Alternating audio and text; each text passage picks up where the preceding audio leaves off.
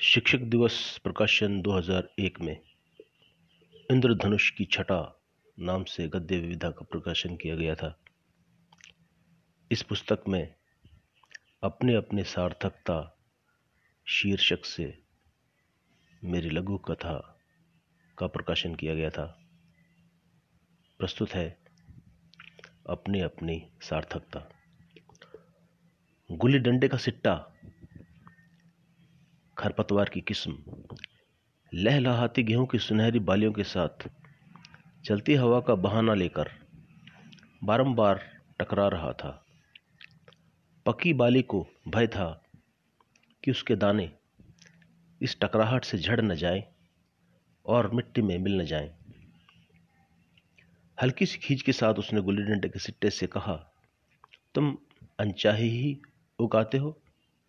अभी मुझे दुख दे रहे हो? फिर मेरे साथ भार में तुल जाओगे? फिर किन्हीं कोमल हाथों को तंग करोगे जब वे मुझे पिसवाने से पहले तुम्हें मुझसे अलग करेंगे? मैं तो पिसकर, रोटी बनकर, किसी भूखे पेट की क्षुधा मिटूँगी। तुम्हारी क्या सार्थकता है? क्या महत्ता है? जिस तरह प्रकाश की महत्ता अंधेरे के कारण, मीठे की खारे के कारण सच की झूठ के कारण है। उसी प्रकार मेरे कारण तुम सहजता से उपलब्ध नहीं होती। तुम्हें पाने के लिए, जिस शुद्धता तक पहुँचने में मुझे अलग करने का जो श्रम और संघर्ष उस पेट को करना पड़ता है, उसी में मेरी सार्थकता है।